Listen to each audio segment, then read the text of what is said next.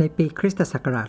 235 นะครับ หรือว่าเกือบเกือบประมาณ 1,800 ปีที่แล้วนะครับ อาณาจักรโรมันที่ยิ่งใหญ่กำลังเกิดวิกฤตนะครับ ครั้งใหญ่ มีปัญหาต่างๆนะครับ จากทั้งภายในนะครับและจากปัจจัยภายนอกนะครับกลุ่มเราเข้ามาพร้อม ๆ กัน จนเหมือนว่าอาณาจักรโรมันที่ยิ่งใหญ่ในเวลานั้นนะครับกำลังจะล่มสลายลง ในช่วงเวลาเพียงแค่ 50 ปี อาณาจักรโรมันเปลี่ยนจักรพรรดิที่ขึ้นมาปกครองเนี่ยถึง 26 คนด้วยกัน แต่แล้วก็มีเหตุการณ์พลิกผันนะครับ เหมือนพล็อตหนังที่มีการหักมุมตอนท้าย อาณาจักรโรมันที่เหมือนจะล่มสลายลงเนี่ย ก็สามารถรอดพ้นจากการล่มสลายครั้งนั้นมาได้ ช่วงเวลานั้นนะครับ ช่วงเวลาที่เกิดวิกฤต ปัจจุบันเรารู้จักกันในชื่อว่า the third century crisis นะครับ หรือว่าวิกฤตที่เกิดขึ้นในช่วงศตวรรษที่ 3 ใน episode นี้นะครับ รวมไปถึง episode ถัดไปนะครับ เราจะคุยเรื่องนี้กันนะครับ คุยว่าเกิดอะไรขึ้นกับอาณาจักรโรมันนะครับทำให้อาณาจักรโรมันเกือบจะล่มสลายลง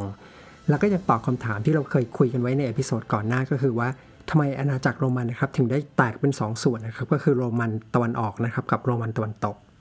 สวัสดีทุกคนนะครับ ยินดีต้อนรับเข้าสู่ลงไปในประวัติศาสตร์พอดแคสต์นะครับกับผมหมอเอลนะครับนายแพทย์ชัชพลเกียรติกจรธาดาสำหรับ episode นี้นะครับจะเปิดเรื่องนะครับเปิดเรื่องของตอนใหม่ ซึ่งคิดว่าคงจะเป็นหลายตอนจบนะครับเรียกว่าเป็นซีรีส์ก็ได้นะครับ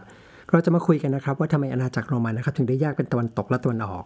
ถ้านับจากช่วงเวลาใน episode ที่แล้วนะครับ ที่เราคุยกันเรื่องของการล่มสลายของกรุงคอนสแตนติโนเปิลนะครับก็คือเราจะย้อนเวลากลับไปประมาณสัก 1,000 ปีนะครับแล้วไปดูว่าเกิดอะไรขึ้นในช่วงนั้นนะครับที่ทำให้อาณาจักรโรมันต้องแยกออกเป็น 2 ส่วน แล้วการที่อาณาจักรโรมันต้องแยกออกเป็น 2 ส่วนนะครับยังส่งผลมาถึงโลกปัจจุบันที่เราอาศัยอยู่ด้วย เพราะทุกวันนี้เนี่ยเวลาเราพูดถึงยุโรปตะวันตกและยุโรปตะวันออกนะครับเราจะพอรู้สึกได้ว่ามันมีความต่างบางอย่างอยู่หลาย ๆ ด้านระหว่างยุโรปตะวันตกและตะวันออก ความต่างนี้นะครับ ถ้าเราลองไล่เรียงย้อนกลับไปเรื่อยๆเนี่ยอาจจะพอพูดได้ว่าส่วนหนึ่งนะครับ มันมีที่มาจากการที่อาณาจักรโรมันแยกเป็น 2 ส่วนก็คือตะวันตกและตะวันออก ดังนั้นนะครับเรื่องที่เราจะคุยกันในวันนี้นะครับก็อาจจะถือได้ว่าถือว่าเป็นจุดเปลี่ยนสำคัญนะครับ ครั้งหนึ่งในประวัติศาสตร์ของยุโรปเช่นกัน แต่ก่อนอื่นเลยนะครับก่อนที่เราจะเข้าเรื่องกันนะครับ ผมอยากจะขอเริ่มต้นด้วยกันวาดภาพกว้างๆของประวัติศาสตร์ของโรมันให้ฟังก่อนนะครับ เพราะว่า อาณาจักรโรมันเนี่ยมันเป็นอาณาจักรที่มีประวัติศาสตร์เนี่ยค่อนข้างยาวนานมากนะครับสำหรับใครที่ไม่คุ้นเคยประวัติศาสตร์ของโรมันนะครับจะได้พอจับเหมือนกับจับทิศทางได้ถูกนะครับว่าเรื่องราวที่เราคุยกันเนี่ยมันอยู่ในช่วงไหนของประวัติศาสตร์โรมัน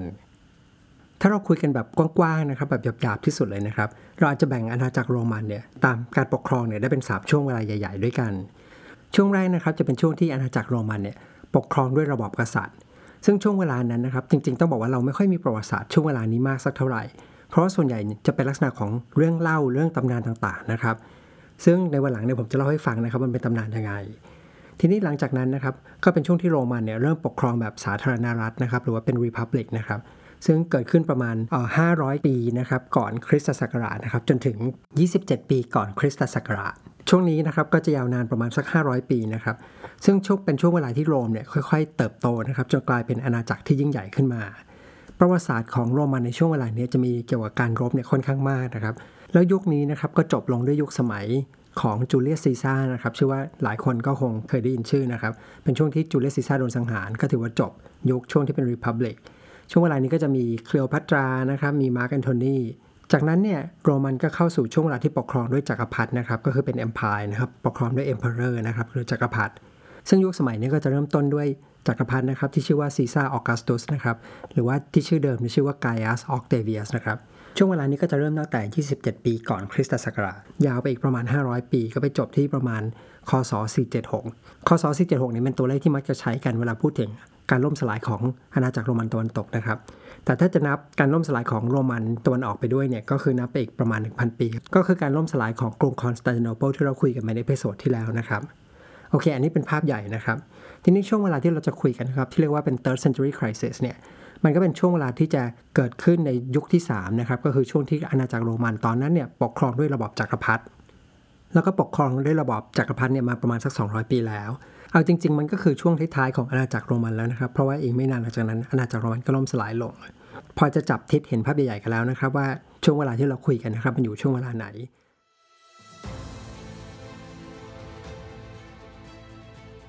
ผมอยากจะขอเริ่มต้นนะครับ ที่ภาพยนตร์เรื่อง Gladiator นะครับ ซึ่งเชื่อว่าหลายคนเนี่ยเคยได้ดูนะครับ Gladiator ที่ Russell Crowe เล่นเป็นพระเอกนะครับ เป็นนักสู้ในสังเวียนนะครับ Gladiator ในเรื่องนั้นนะครับจะมีจักรพรรดินะครับที่เหมือนเป็นตัวร้ายของเรื่องอยู่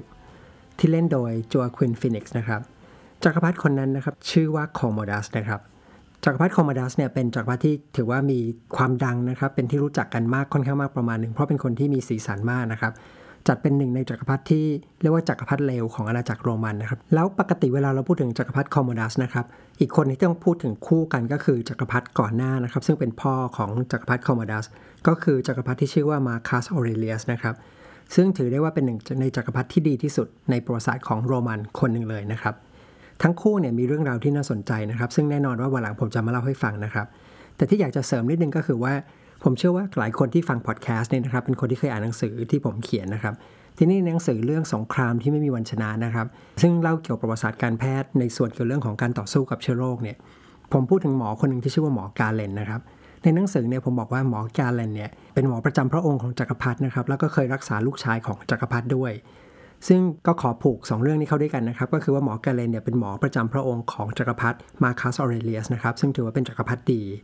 แล้วก็ลูกชายที่หมอกาเลนรักษาเนี่ยก็คือคอมโมดัสคนนี้นะครับ กลับเข้าเรื่องนะครับ ทีนี้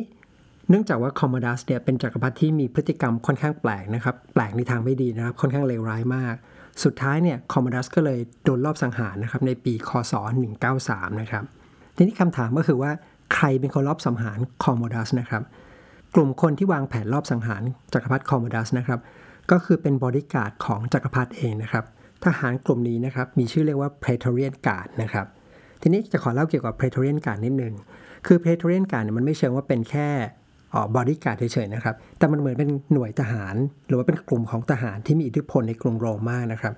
ซึ่งถ้าจะเทียบกับพวกนิยายจีนนะครับ ก็จะเทียบได้กับเหมือนกับขันทีนะครับ ก็คือเป็นกลุ่มคนที่ใกล้ชิดกับจักรพรรดิมากนะครับ ใกล้ชิดกับกษัตริย์มาก แต่ว่าเป็นกลุ่มคนที่มีอิทธิพลมากนะครับ อิทธิพลทางการเมืองมาก แล้วก็อันตรายไพทเรียนการเนี่ยหลายครั้งเนี่ยเป็นกลุ่มคนที่วางแผนรอบสังหารจักรพรรดิเดี๋ยวเราจะได้เห็นกันนะครับ เสร็จแล้วก็แต่งตั้งจักรพรรดิองค์ใหม่ขึ้นมา ทีนี้ถ้าใครเป็นแฟนหนังของหนัง Star Wars นะครับอาจจะเคยได้ยินคำนี้มาก่อนนะครับ ที่ชื่อว่า Elite Praetorian Guard นะครับ คือใน Star Wars เนี่ยมีตัวร้ายคนหนึงที่ชื่อว่า Supreme Leader Snoke นะครับ แล้วก็จะมีทหารที่ใส่ชุดสีแดงๆ ที่เรียกว่าเป็น Elite Praetorian Guard ซึ่งรูปแบบที่ใช้ในหนังนะครับ ก็เอามาจากประวัติศาสตร์จริงนะครับ ก็คือประวัติศาสตร์ในช่วงยุคโรมัน คือ Praetorian Guard กลุ่มนี้ ก็มาถึงคำถามต่อไปว่าก็คือเมื่อคอมโมดัสโดนรอบสังหาร ใครจะขึ้นมาเป็นจักรพรรดิองค์ถัดไป ประเด็นก็คือว่าตั้งแต่โรมันเนี่ยเคยมีจักรพรรดิมาเนี่ยไม่เคยมีเขียนกฎที่ชัดเจนเลยนะครับ ว่าการสืบทอดต่อจักรพรรดิเนี่ยจะต้องทำยังไงบ้าง มันไม่มีกฎที่ชัดเจนนะครับ แต่มีประเพณีที่ทำกันนะครับ ก็คือจะมีลักษณะการที่เหมือนกับจักรพรรดิเนี่ยจะเลือกคนที่คิดว่าเหมาะสมเนี่ยแล้วก็เสร็จแล้วก็จะรับนะครับเป็นลูกบุญธรรม จากนั้นก็คือเมื่อเปลี่ยนจักรพรรดิเนี่ยก็คือจะเป็นการส่งตำแหน่งต่อให้กับลูกบุญธรรมแต่ว่าตัวคอมมดัสเนี่ยตอนนั้นก็คือต้องบอกว่าคงเพราะอายุน้อยนะครับแล้วก็โดนรอบสังหาร ก็เลยไม่ได้วางแผนเรื่องนี้เอาไว้ มันก็เลยเกิดความวุ่นวายขึ้นว่าเมื่อจักรพรรดิกองก่อนสิ้นไปเลยนะใครจะขึ้นมาต่อ ความวุ่นวายนี้นะครับมันมีความวุ่นวายมากนะครับ จนถึงขนาดมีชื่อเรียกเป็นพิเศษนะครับ คือว่าเขาบอกว่าปีคศ193เนี่ยคือเป็นปีแห่ง 5 จักรพรรดินะครับ หรือว่า years of five emperors นะครับ ก็คือปีเดียวเนี่ยมีจักรพรรดิถึง 5 พระองค์ด้วยกัน ทีนี้นะครับเรามาคุยกันว่า 5 คนมีใครบ้าง เริ่มต้นนะครับหลังจากที่ทหาร Praetorian Guard นะครับลอบสังหารจักรพรรดิคอมโมดัสไปนะครับ ก็แต่งตั้งนายทหารระดับสูงขึ้นมาคนหนึ่งชื่อว่าเพอร์ติเน็กซ์นะครับขึ้นมาเป็นจักรพรรดิ ซึ่งเริ่มต้นเนี่ยก็ดูเหมือนจะดีนะครับเพอร์ติเน็กซ์เนี่ยก็พยายามที่จะปฏิรูปหลาย ๆ อย่าง เพื่อแก้ปัญหาที่คอมโมดัสเนี่ยเคยทำสร้างเอาไว้นะครับหรือทิ้งเอาไว้ แต่ว่าปัญหาก็คือว่าการปฏิรูปบางอย่าง มันเหมือนกับดันไปแตะกลุ่ม Praetorian Guard นะครับทำให้เสียผลประโยชน์ ดังนั้นเนี่ยเพอร์ติเน็กซ์ปกครองไปได้แค่ประมาณ 80 กว่าวันนะครับ88 วันโดยประมาณนะครับก็โดนทหาร Praetorian Guard เนี่ยลอบสังหารอีกครั้งนะครับคำถามก็คือว่าคราวนี้จะเอาใครขึ้นมาเป็นจักรพรรดิต่อ ปรากฏว่าสิ่งที่ Praetorian Guard ทำนะครับ ต้องบอกว่าเป็นสิ่งที่เรียกว่าความอัปยศนะครับในประวัติศาสตร์ของอาณาจักรโรมันเลย เพราะว่า Praetorian Guard เนี่ยนำตำแหน่งจักรพรรดิเนี่ยไปประมูล ผลปรากฏว่าก็มีคนที่ประมูลชนะนะครับ ชื่อว่าจูเลียนัสนะครับก็ขึ้นเป็นจักรพรรดิคนที่สองนะครับแต่ว่าในเวลานั้นเนี่ยก็มีคนไม่พอใจนะครับ ก็จะมีทหารที่มีตำแหน่งสูงๆแล้วก็มีกองทัพอยู่ในมือเนี่ยไม่พอใจอีก 3 คน แล้วก็ตั้งตัวเองขึ้นมาเป็นจักรพรรดินะครับ คนแรกนะครับก็คือเซปติเมียสเซเวรัสนะครับ ซึ่งตอนนั้นปกครองอยู่ที่แคว้นทางทิศตะวันออกนะครับ ชื่อว่าพานาโนเนียนะครับ คนนี้นะครับเป็นคนที่ต้องบอกว่ามีอำนาจมากที่สุด เขาก็ยกกองทัพนะครับเข้ามาที่กรุงโรมนะครับ เสร็จแล้วเนี่ยก็ให้มีทางสภาเซเนตเนี่ยตัดสินประหารจักรพรรดิองค์เก่านะครับคือจูเลียนุสไป แล้วก็ตั้งตัวเองขึ้นมาเป็นจักรพรรดิ เบ็ดเสร็จนะครับจักรพรรดิจูเลียนุสนะครับหลังจากจ่ายเงินประมูลมาเป็นจักรพรรดิเนี่ย ก็ได้เป็นจักรพรรดิอยู่แค่ 2 เดือนกว่า ก็โดนสังหารนะครับ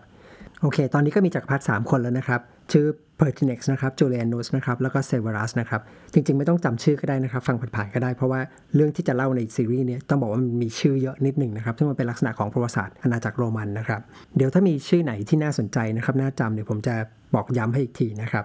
ก็ผ่านไป 3 คนแล้วนะครับ ก็มีอีก 2 คนนะครับ อีก 2 คนเนี่ยจริงๆ ต้องบอกว่าจำค่อนข้างง่ายนะครับ เพราะว่าคนหนึ่งเนี่ยชื่ออัลไบนัสที่แปลว่าขาวนะครับ อีกคนเนี่ยชื่อว่าไนเกอร์ที่แปลว่าดำก็คือจักรพรรดิขาวจักรพรรดิดำนะครับ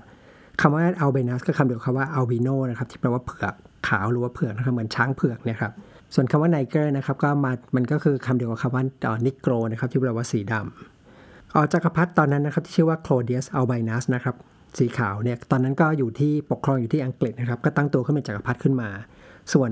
เพสเซเนียสนะครับไนเกอร์เนี่ยตอนนั้นปกครองอยู่ที่ซีเรียนะครับก็เป็นอีกคนหนึ่งที่ตั้ง ตัวเป็นจักรพรรดิขึ้นมา ก็เลยมีตอนนี้ก็เลยมีจักรพรรดิคนที่ตั้งตัวเป็นจักรพรรดิเนี่ยทั้งหมด 3 คน ทีนี้เซอร์เวรัสเนี่ยเป็นคนที่ต้องบอกว่าตอนนั้นมีกำลังทหารแข็งแกร่งที่สุดนะครับแล้วก็น่าจะเก่งที่สุดด้วย แต่ยังไงก็แล้วแต่นะครับก่อนที่เขาจะยกทัพไปปราบไนเกอร์นะครับเขาก็ตัดสินใจที่จะไป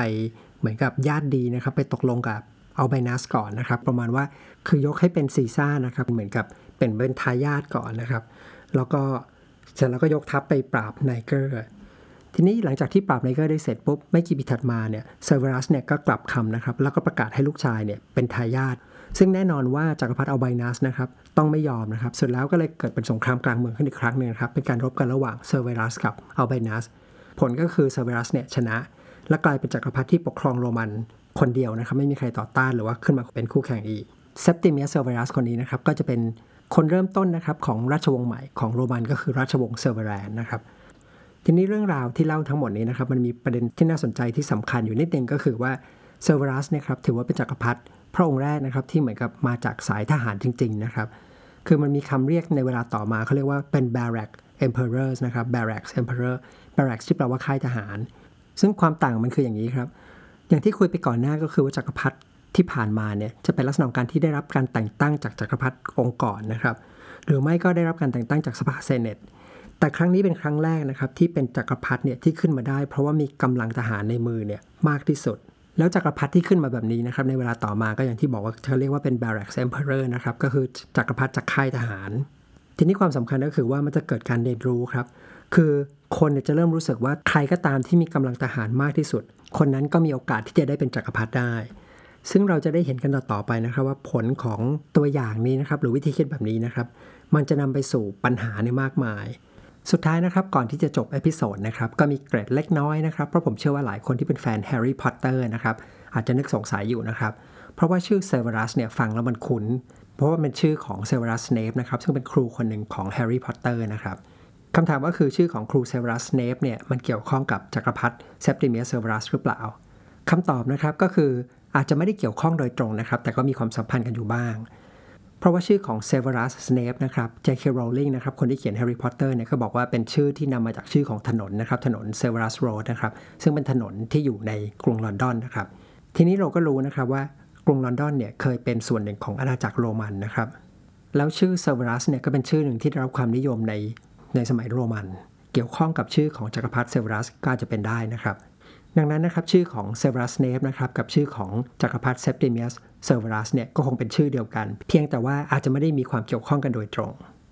และทั้งหมดที่เล่ามานี้นะครับก็คือเรื่องราวนะครับการเกิดขึ้นของราชวงศ์เซเวรันนะครับราชวงศ์ที่ในเวลาต่อมานะครับจะนำความตกต่ำมาสู่อาณาจักรโรมันเนี่ยมากมาย จนถึงขั้นว่าอาณาจักรโรมันเนี่ยเกือบจะล่มสลายไป ส่วนเรื่องราวจะเป็นยังไงนะครับเดี๋ยวเราจะมาคุยกันต่อใน episode หน้านะครับ episode นี้ก็จะสั้นๆนิดหนึ่งนะครับเพราะว่าจริงๆต้องบอกว่าเนื้อหาที่จะคุยเนี่ยมันมีรายละเอียดค่อนข้างเยอะนะครับมีชื่อค่อนข้างเยอะเลยไม่อยากจะอัดทุกอย่างไว้ใน episode เดียวกัน episode หน้าเรามาคุยกันครับว่าราชวงศ์เซอร์เวรัสเนี่ยสร้างความตกต่ำให้กับอาณาจักรโรมันได้ยังไง แล้วก่อนที่จะจบ episode นี้นะครับผมก็อยากจะประชาสัมพันธ์อีกทีนะครับสำหรับใครที่ยังไม่รู้นะครับก็คือว่าตอนนี้ผมมี channel ใน YouTube นะครับสองช anel นะครับ ช anel หนึ่งเนี่ยก็เป็นหลงไปในประวัติศาสตร์นะครับก็จะเล่าเรื่องราวประวัติศาสตร์ ก็จะเป็นเหมือนที่เล่าในพอดแคสต์นะครับแต่ที่ต่างก็คือจะมีภาพประกอบเนี่ยเข้ามามากขึ้นนะครับเพื่อให้เข้าใจเรื่องราวได้ง่ายขึ้น